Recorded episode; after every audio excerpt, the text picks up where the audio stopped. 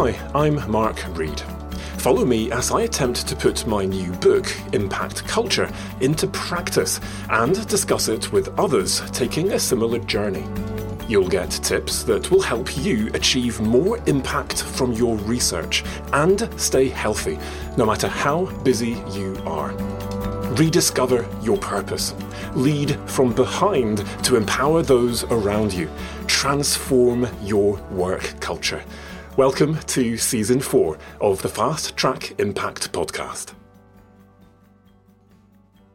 This week, I want to build on what I looked at last week this idea of the kind of leadership that we need to facilitate impact, and my argument that what we need is more empathic leadership. And as you'll have heard last week, um, uh, as I've written in my book, um, Impact Culture, there are three elements to the empathic leader that enables them to achieve more impact. The first is purpose, then bridging expertise, and then finally service. And this week, I want to dive into this idea of the purpose of an empathic leader and how this can enable us to achieve more impact. Now, I started thinking much more deeply about this idea of the purpose of an empathic leader when, about a month ago, one of the first people to finish reading my new book came to me with a question about the chapter on empathic leadership and asked me what skills they needed in order to become a more empathic and impactful leader. Now, the first place my mind went to was facilitation skills, deliberation skills, that kind of thing, because as an empathic leader, if we're going to be able to key into the thoughts, the feelings, the strengths, the passions of those around us and lead from behind, we need to facilitate others uh, rather than just get others to follow our lead. But uh, as I reflected on this and uh, before I answered, I realised that there was something deeper that I needed to, to say uh, to my colleague. Because without changing hearts and minds, no amount of skill will draw people to the kind of change you want to see as an empathic leader who wants to generate impact. Whether they have confidence in their convictions or a quiet certainty about where they're going, I believe that natural leaders draw people to their sense of purpose. But it's not just any purpose that will empower people to change. I'm talking about a p- kind of purpose that has a deep roots. Now, as I was doing the research for the book, of course, I dived into some of the academic definitions of purpose and discovered that they tend to focus on meaning, although they use lots of different words for that. If, as Abraham Maslow suggested, um, this is a, little known fact about uh, as, uh, Maslow and, uh, and his triangle, uh, that the highest need we can ever meet above his self actualized tip of the triangle is, in fact, purpose. He called it transcendence, but looking at how he describes it, it is essentially purpose. Then, what we're all trying to do is to find meaning, whether that's in our work or in other aspects of our life. And if this is, therefore, a, a, fundamental human need, a task for us all, then why is it that we meet so few people who seem to have found a real depth of purpose? And why do we so often feel demotivated and rudderless? For me, at least, especially at work. And I think part of the reason is that we are sometimes just too afraid to look beneath the surface, despite the fact that the answers are very often hidden in plain sight. I often start my training workshops by asking everyone to tell me what inspires them most about what they do in work. The initial answers often don't tell me very much, other than what the person likes to study. But when I ask why, they find that so inspiring, we start to get some more interesting answers. And so, if you want to understand your purpose, you need to ask yourself why you love the things you love. And keep asking why until you get to the deeper answers, no matter what you discover lying beneath your initial assumptions. For example, I love doing research, but why? Hmm, well, I study environmental governance because I'm inspired by nature and I want to protect it. Yeah, but why? okay, so the reason I'm inspired by nature is because of the way it makes me feel. When I walk into the forest behind my house, I instantly feel calmer, more grounded, and connected to everything. Yes, Mark, but why? uh, well, uh, the connection, that sense of, of being connected to everything, it gives me a sense of perspective. And I need that sense of perspective to see the things I'm struggling with differently. And as I imagine everyone else who is struggling with the same things, I realize I'm not alone in my experience and I start to, to practice self compassion. But why does nature have this effect on me? Well, of course, there's evidence. Uh, I, have studied this stuff uh, that you get psychological and physiological changes when people engage with nature. But why do I personally get that sense of connection and perspective?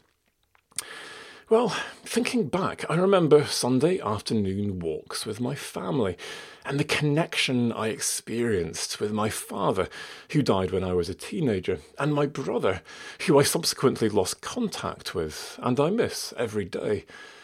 I remember the innocence, the ability to live in the present moment that I experienced playing with my brother on those walks.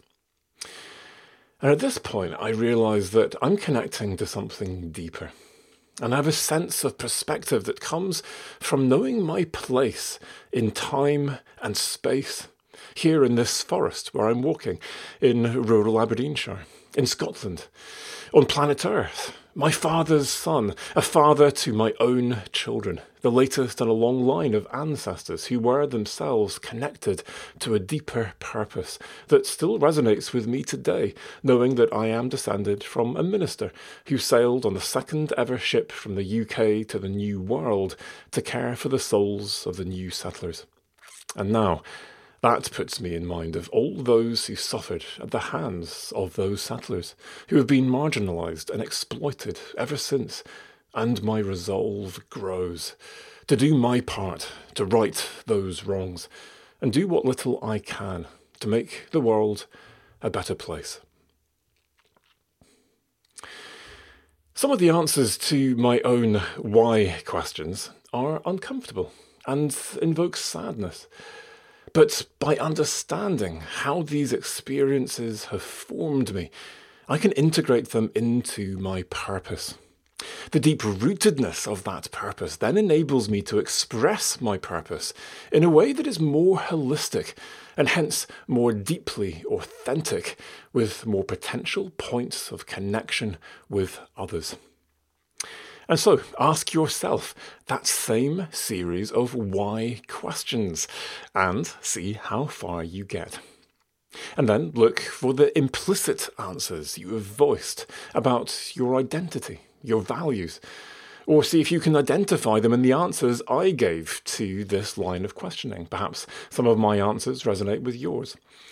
You can see that as I answered the questions, I became aware of my identity as a son a brother, a father, and a global citizen, shaped as these have been by my family, religion, and culture. You can see that I began to implicitly voice values, which, if I were to make explicit, might include love and justice, with compassion, both for myself and for others, including those who are very different and less fortunate to me. If you want at this point, you can ask one final why question. Why do you hold these values? Where do they come from? On a philosophical level, I can think of two equally valid answers to this question. The first draws on evolutionary theory. Humans have evolved as cooperative beings, and based on the size of their cranial cavities, it's thought that Neanderthals were more intelligent than Homo sapiens, but they never learned to cooperate and live in the size of tribes that Homo sapiens did. And so we outcompeted them, and as a result of our ability to cooperate and share knowledge, skills, and tasks with each other, we spread to inhabit every habitat on Earth. It is therefore hardly surprising that almost every religion and culture throughout history has valued this idea of treating others as you expect to be treated yourself. This is, of course, the so called Golden Rule. And I think it's highly likely that this Golden Rule is encoded into our DNA. Those who were kind and prioritised the good of the group were accepted by their tribe and passed on their genes. On the other hand, those who were egotistical and selfish were likely to have been ostracised by the tribe and in a harsh environment. Being cast out by yourself was pretty much a death sentence.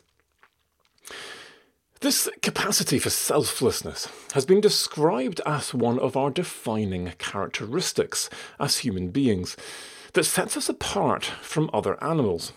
And yet, we also carry the DNA of the animals that predated human evolution.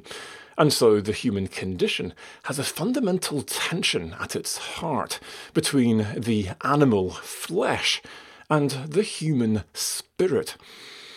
I put flesh and spirit in inverted commas here when I talk about this um, uh, for reasons that will become apparent.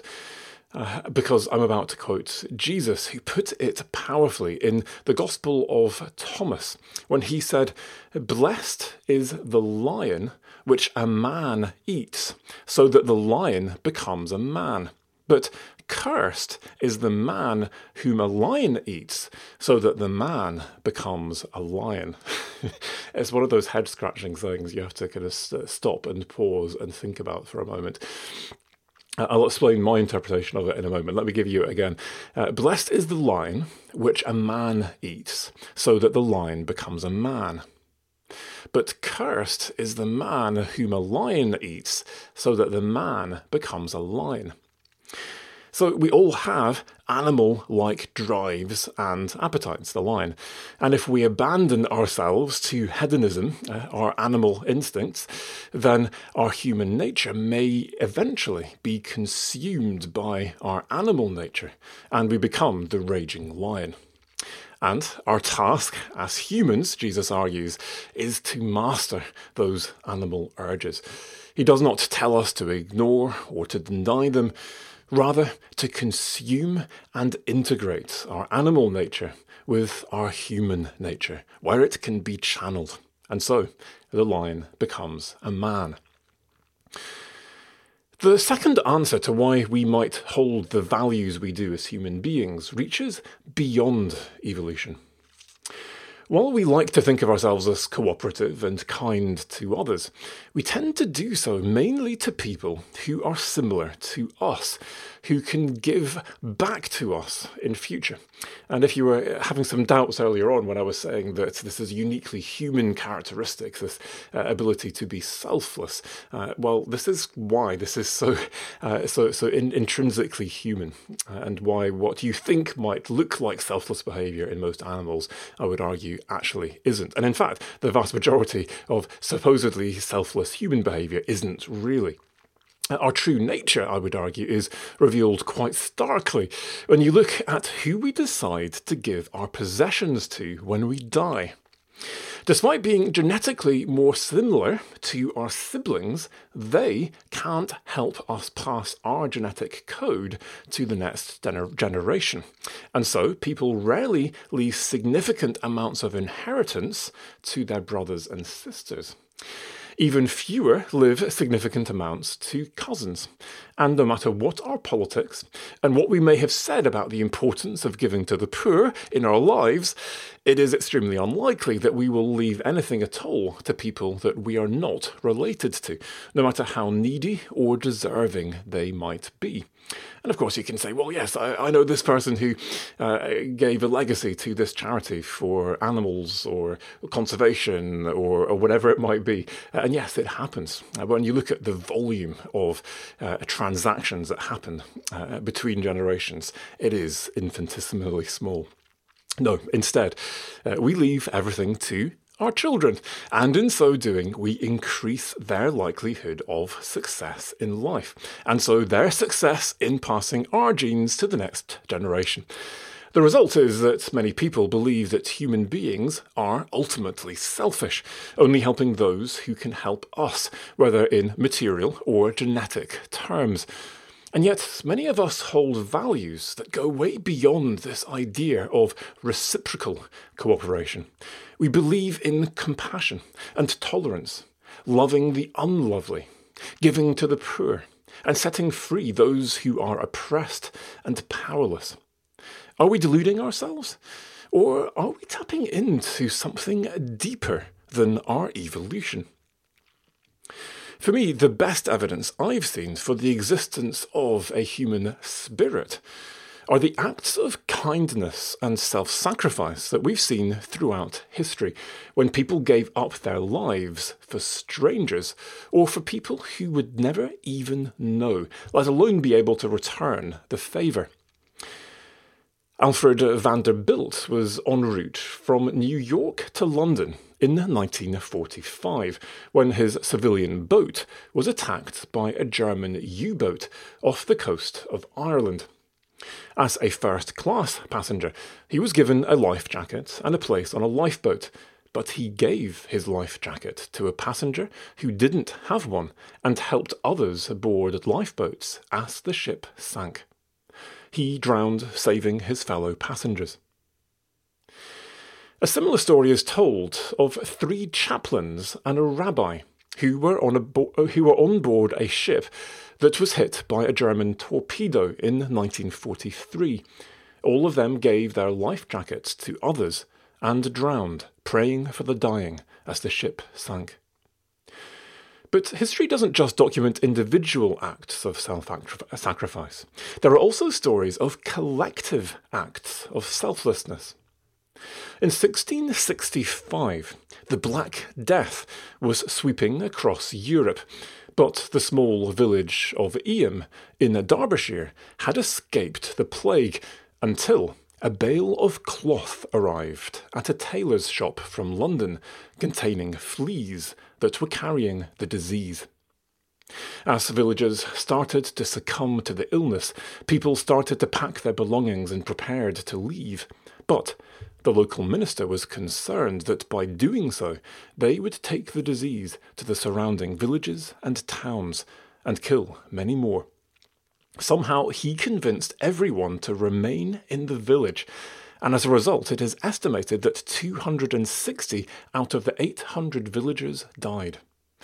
However, through their actions, many strangers in the surrounding areas were undoubtedly saved altruistic behaviour even extends beyond our fellow human beings. Look at the immense sacrifice of conservationists who have sought to protect non human species from extinction and been murdered by the human populations whose interests they compromised.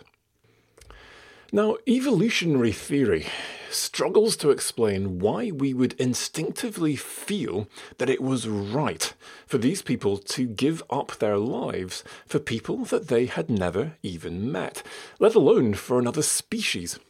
And yet, these stories resonate with us deeply and are retold in books and films to inspire others to do more than just look after people like them in their tribe. They are codified in religious and humanist teachings alike. And they suggest that we are more than just our evolution, more than our animal nature, and more even than our cooperative human nature. We have the ability to transcend our evolution and give to those who cannot give back, to tolerate those who offend us, and to be kind and forgive those who hurt us, giving them a glimpse of what it means to serve a deeper purpose. But there is a problem.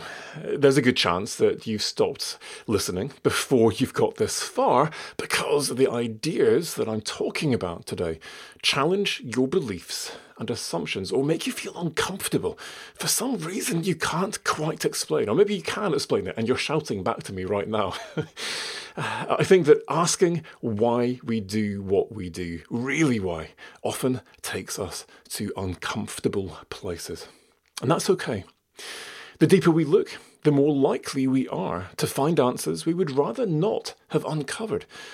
When I first realised that I was pursuing impact in my career as a researcher because part of me wanted to make up for the wrongs I'd experienced in an abusive childhood, my, my work felt tainted. I felt as though my success was somehow now attributable to my abuser rather than to me, and I wanted nothing to do with it. When you sense uncomfortable answers ahead, it is easier to settle for a shallower understanding of yourself and your purpose. And that's a problem if you want to be an empathic leader. If there are deeper parts of yourself that you are not willing to acknowledge, then you will struggle to connect deeply and authentically with those around you. That's not to say that you have to reveal every part of yourself and overshare. But you know from reading books and watching films that you struggle to connect with underdeveloped characters. It's hard to explain, but you feel like there's something missing, like they aren't real or believable. There's something two dimensional or flat about them. And sometimes we meet people like this in real life. You can connect with them easily on the surface. They might be funny or share similar interests. Even if we have no desire to take the relationship any deeper than that, there is still this sense that there's, I don't know, just something missing. Compare that then to other relationships that you have and you can instantly see the difference. Uh, you might still just connect primarily around a shared interest and just enjoy spending time together, having fun, but there's something about these other people where you can sense that they are fully comfortable in their own skin with nothing to hide, even though you've never asked them anything personal. We can all instinctively sense people who know themselves deeply and have made peace with themselves. And something in us tells us it's safe to connect with them. Equally, we all sometimes have a niggling sense that something is wrong when someone is not being fully authentic. We don't know what they're hiding from themselves or from us, but our instincts tell us to proceed with caution. Interestingly, people tell me that the person who abused me was a bit like this. Uh, on the surface, there was every indication that they were trustworthy, highly trustworthy, in fact. And people loved spending time with this person. But there was always a sense that they weren't all there. Not on an intellectual level, but on some deeper level. There was a blank space where there should have been something. This omission wasn't enough to make them suspicious at the time, but looking back, they all settled for a relationship that stayed on the surface, no matter how many decades they'd known each other. That's not to say that this person didn't ever share problems or ask for help. They regularly did so, in fact, and people felt sympathy for them. But as one problem replaced another, year after year, it became clear that on some level this person enjoyed the attention that their problems brought them. It was increasingly hard to feel empathy and fully understand what it was like to be in this person's shoes. And the reason it was so hard to connect empathically was that there was a whole realm of denial where they'd convinced themselves that the things that were happening between me and them were either acceptable or not real.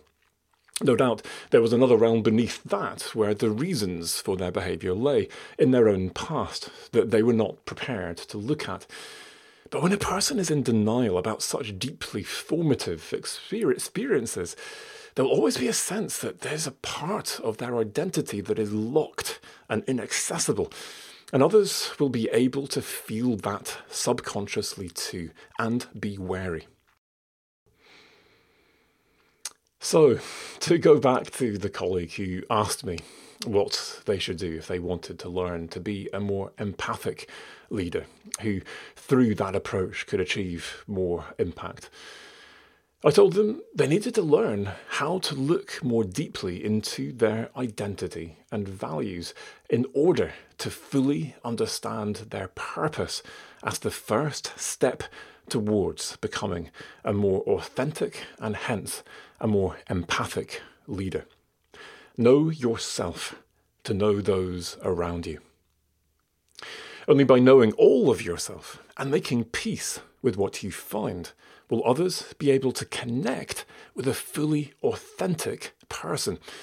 And from these deep places of knowing, you'll find connections to similar places within others, making possible empathic connections that would otherwise be impossible. To do this requires self compassion, being kind rather than judging yourself, realizing that you're not alone in the discoveries you are making, and being mindful of how these realizations make you feel, without over identifying with the issues you uncover. And you may have noticed I am working through uh, the three elements of self compassion that are taught by Kristin Neff from University of Austin at Texas. This idea that we first are kind to ourselves rather than judging ourselves. We realize we're not alone in the discoveries we make. And then we're mindful of how these realizations make us feel without over identifying with the issues. The self discovery that becomes possible with self compassion then enables us to lead with compassion. By definition, camp- compassion is empathy with action. So when I empathize with another, I identify and understand their thoughts, perspectives, and emotions, and show that I understand them with intention and care. This empathic insight then drives me to act to make their world a better place. This is why empathic leadership, once we truly understand our purpose, drives both service and connection, or as I'm describing it, bridging expertise, the two other pillars of the empathic leadership model. Uh, more on that next week. This is the kind of leader who leads for others rather than for themselves, their ego, or their next step up the ladder. And people can instinctively smell the difference between the stench of aggrandizement and the scent of altruism. They may follow a self serving leader as far as this will serve their own interests, but they're unlikely to follow willingly once they've achieved all they can for themselves under that regime. On the other hand, people are attracted to the company of boldly compassionate people who are willing to make sacrifices and challenge hierarchies to help those they feel for, whether they are officially leaders or not. There is, however, one final problem that I need to address, which is the empathy bias. This is why it's so important that we transcend our evolution and learn to love the unlovely. If we don't, then our compassion becomes nothing more than a cronyism. The empathy bias has been well studied in nursing, where it's known that empathy is a key predictor of effective nursing practice and patient outcomes. These studies showed that nurses find it easier to empathise with patients who are more similar to them, for example, in terms of social distance or values, and they struggle to empathise with patients who are very different from them, and as a result, usually without realising it, give them less time and a lower standard of care. We can all detect the empathy bias at work in our own lives when we consider who we judge most harshly, often those who are most fundamentally different to us, or make allowances for because they're similar enough to us that we can appreciate the mitigating circumstances as we put ourselves in their shoes and wonder if we might have done the same if we'd been in their place. so it's easy to be kind to someone like us in our tribe, who is often someone who might be able to give us something back at some future date if we were ever to need help.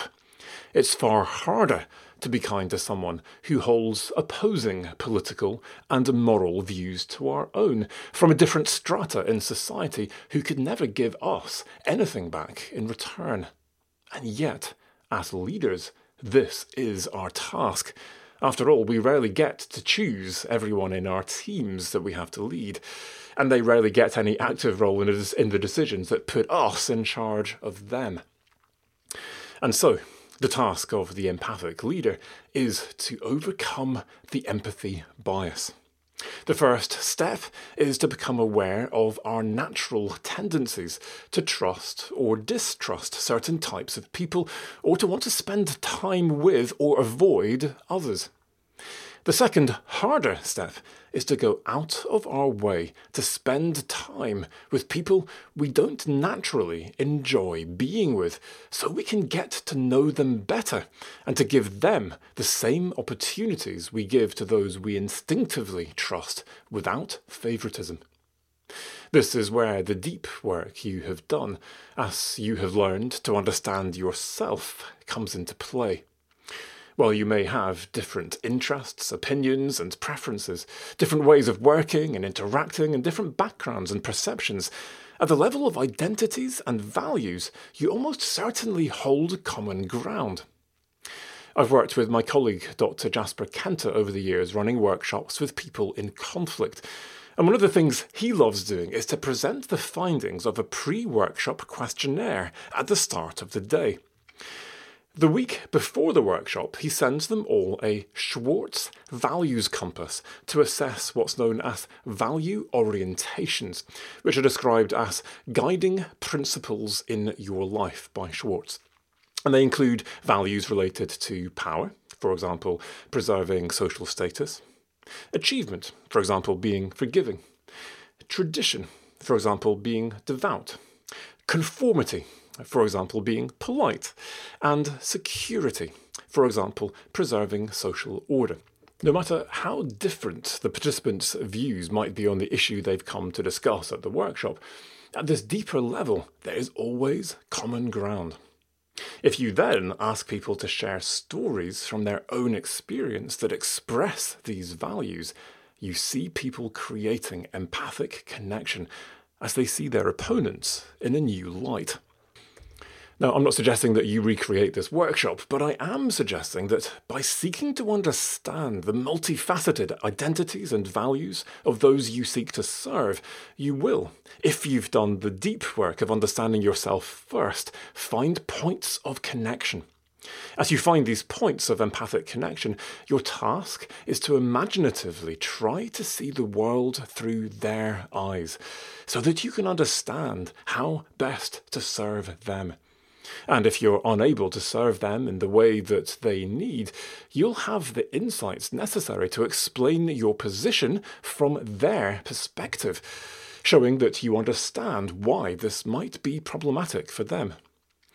While you might not have time to do this for everyone you lead in a large organization, seeking out connections with people that might represent the different perspectives of those you serve will make you less likely to fall into the empathy trap and serve only those who are like you, who you spend time with and understand, assuming that everyone else will be just as grateful. Of course, introspection alone will not make you the leader you want to be. As Herminia Ibarra from London Business School points out so effectively in her book, Act Like a Leader, Think Like a Leader. You need to act your way into empathic leadership because empathy without action helps nobody. But if you are led by empathy, you will instinctively know the actions you need to take as you see the world through the eyes of those you connect with. Taking those actions are your first steps towards empathic leadership. When you give yourself and those around you permission to feel, you can bring your whole, authentic selves to work and increase the likelihood that you connect and work together more effectively. As a result, there is evidence that empathic leaders are perceived to be more sensitive, have better relationships with colleagues, and are seen as more confident and secure. A recent study of 889 US employees by the firm Catalyst showed that employees with highly empathic senior leaders reported being much more creative and engaged than those with less empathic leaders. Employees with empathic leaders were more likely to report good work life balance and feel that their life circumstances were understood and respected. In workplaces where empathy is modelled, it may spread, leading to higher levels of trust and hence cooperation between colleagues who are able to understand the motives of their co workers more deeply, according to research by Arunas Radvilaksia I can't say that word, Radvilaxia Theus and colleagues that was published in Evolutionary Biology. Apologies for that, um, whoever that person is. Uh, so, at this point, we're coming to the end of this episode, and uh, you can uh, see how to actually spell and pronounce the, the word I just mispronounced uh, on the blog version of this. And I'm going to put a link to the blog um, uh, in the show notes, and you'll see links to lots of the other studies and evidence that underpin the ideas in this blog. But this is controversial stuff. Not everyone uh, likes uh, this, uh, agrees with this, certainly feels comfortable with some of the things that I'm talking about. Uh, and I'd love to hear what you think. Um, uh, start a conversation on social media, send me a DM on Twitter, uh, or just email me. I'm easy to find. I'd love to hear what you think. But I'm going to conclude with the final paragraph of the blog that I've been uh, kind of reading. I've been uh, embellishing this, uh, as you'll see when uh, uh, when you uh, when you read the blog for yourself. So, uh, what I've been talking about is this new model that I've proposed in my book, Impact Culture, uh, the empathic leadership model. And I think this really stands in quite stark contrast to traditional models of leadership that emphasize the infectious charisma of effective leaders. These models often cite vision as a crucial leadership skill. But when few people share your vision, visionary leadership from the top of an organization just widens the gulf between how managers and staff see the path ahead. Empathic leadership requires a different sort of inner vision, starting with self knowledge and acts of self compassion before becoming curious about the worlds our colleagues inhabit and extending acts of compassion to them. This sort of bottom up leadership meets people where they are, with whatever values, beliefs, and vision they have, and seeks to enable them to take the next step on their path, rather than herding everyone onto your path. Although this is more chaotic than the well structured and ordered corporate plan, creativity was never a structured or ordered thing, and people have never liked being told what they should think or feel. Instead of learning how to manage the chaos of human creativity, we need to learn how to manage for the chaos of human creativity. Rather than breaking the spirits of those we work with, we can enable our colleagues to experience what it is to be fully human as their spirits rise in response to their why.